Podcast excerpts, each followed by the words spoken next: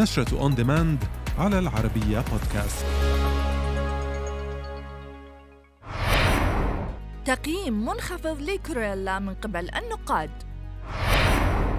161 مليون دولار إيرادات The Conjuring 3 فيلم Beckett في الثالث عشر من أغسطس القادم.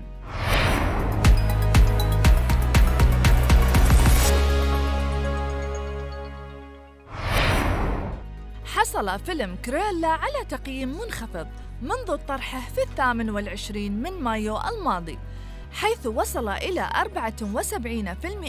من قبل 367 ناقداً عالمياً و97% من قبل أكثر من 5000 مشاهد على حسب موقع روتن توميتوز وتدور قصة الفيلم حول شخصية البارونة كورييلا الشخصية الشريرة التي سبق أن ظهرت في سلسلة أفلام دالميشنز 101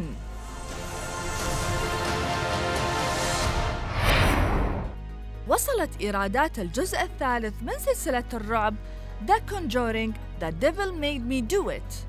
إلى 161 مليون دولار بدور العرض حول العالم منذ طرحه يوم الرابع من يونيو الماضي وتدور أحداث الفيلم حول قصة مروعة عن القتل والشر المجهول صدمت المحققين إد ولورين وارن حيث تعد واحدة من أكبر القضايا إثارة وتبدأ بقتال من أجل روح صبي صغير.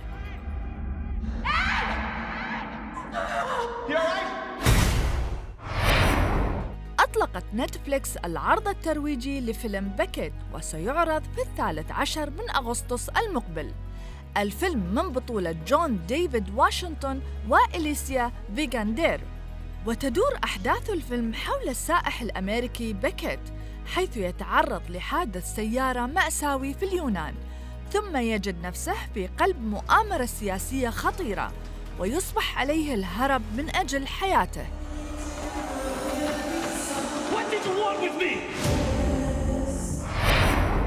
أعلنت شركة لايونز جيت عن موعد طرح فيلم The Unbearable Weight of Massive Talent في الثاني والعشرين من أبريل في العام المقبل. الفيلم من بطولة نيكولاس كيج وبيدرو باسكال وتتمحور قصة الفيلم حول نيكولاس كيج الذي يجند من قبل ال CIA لإنقاذ العالم.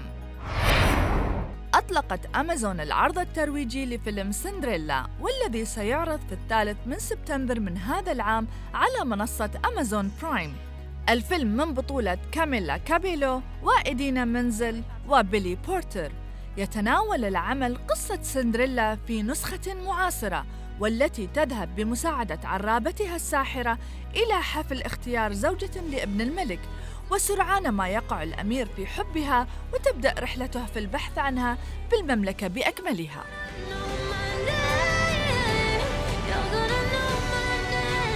Do you want to go to that ball?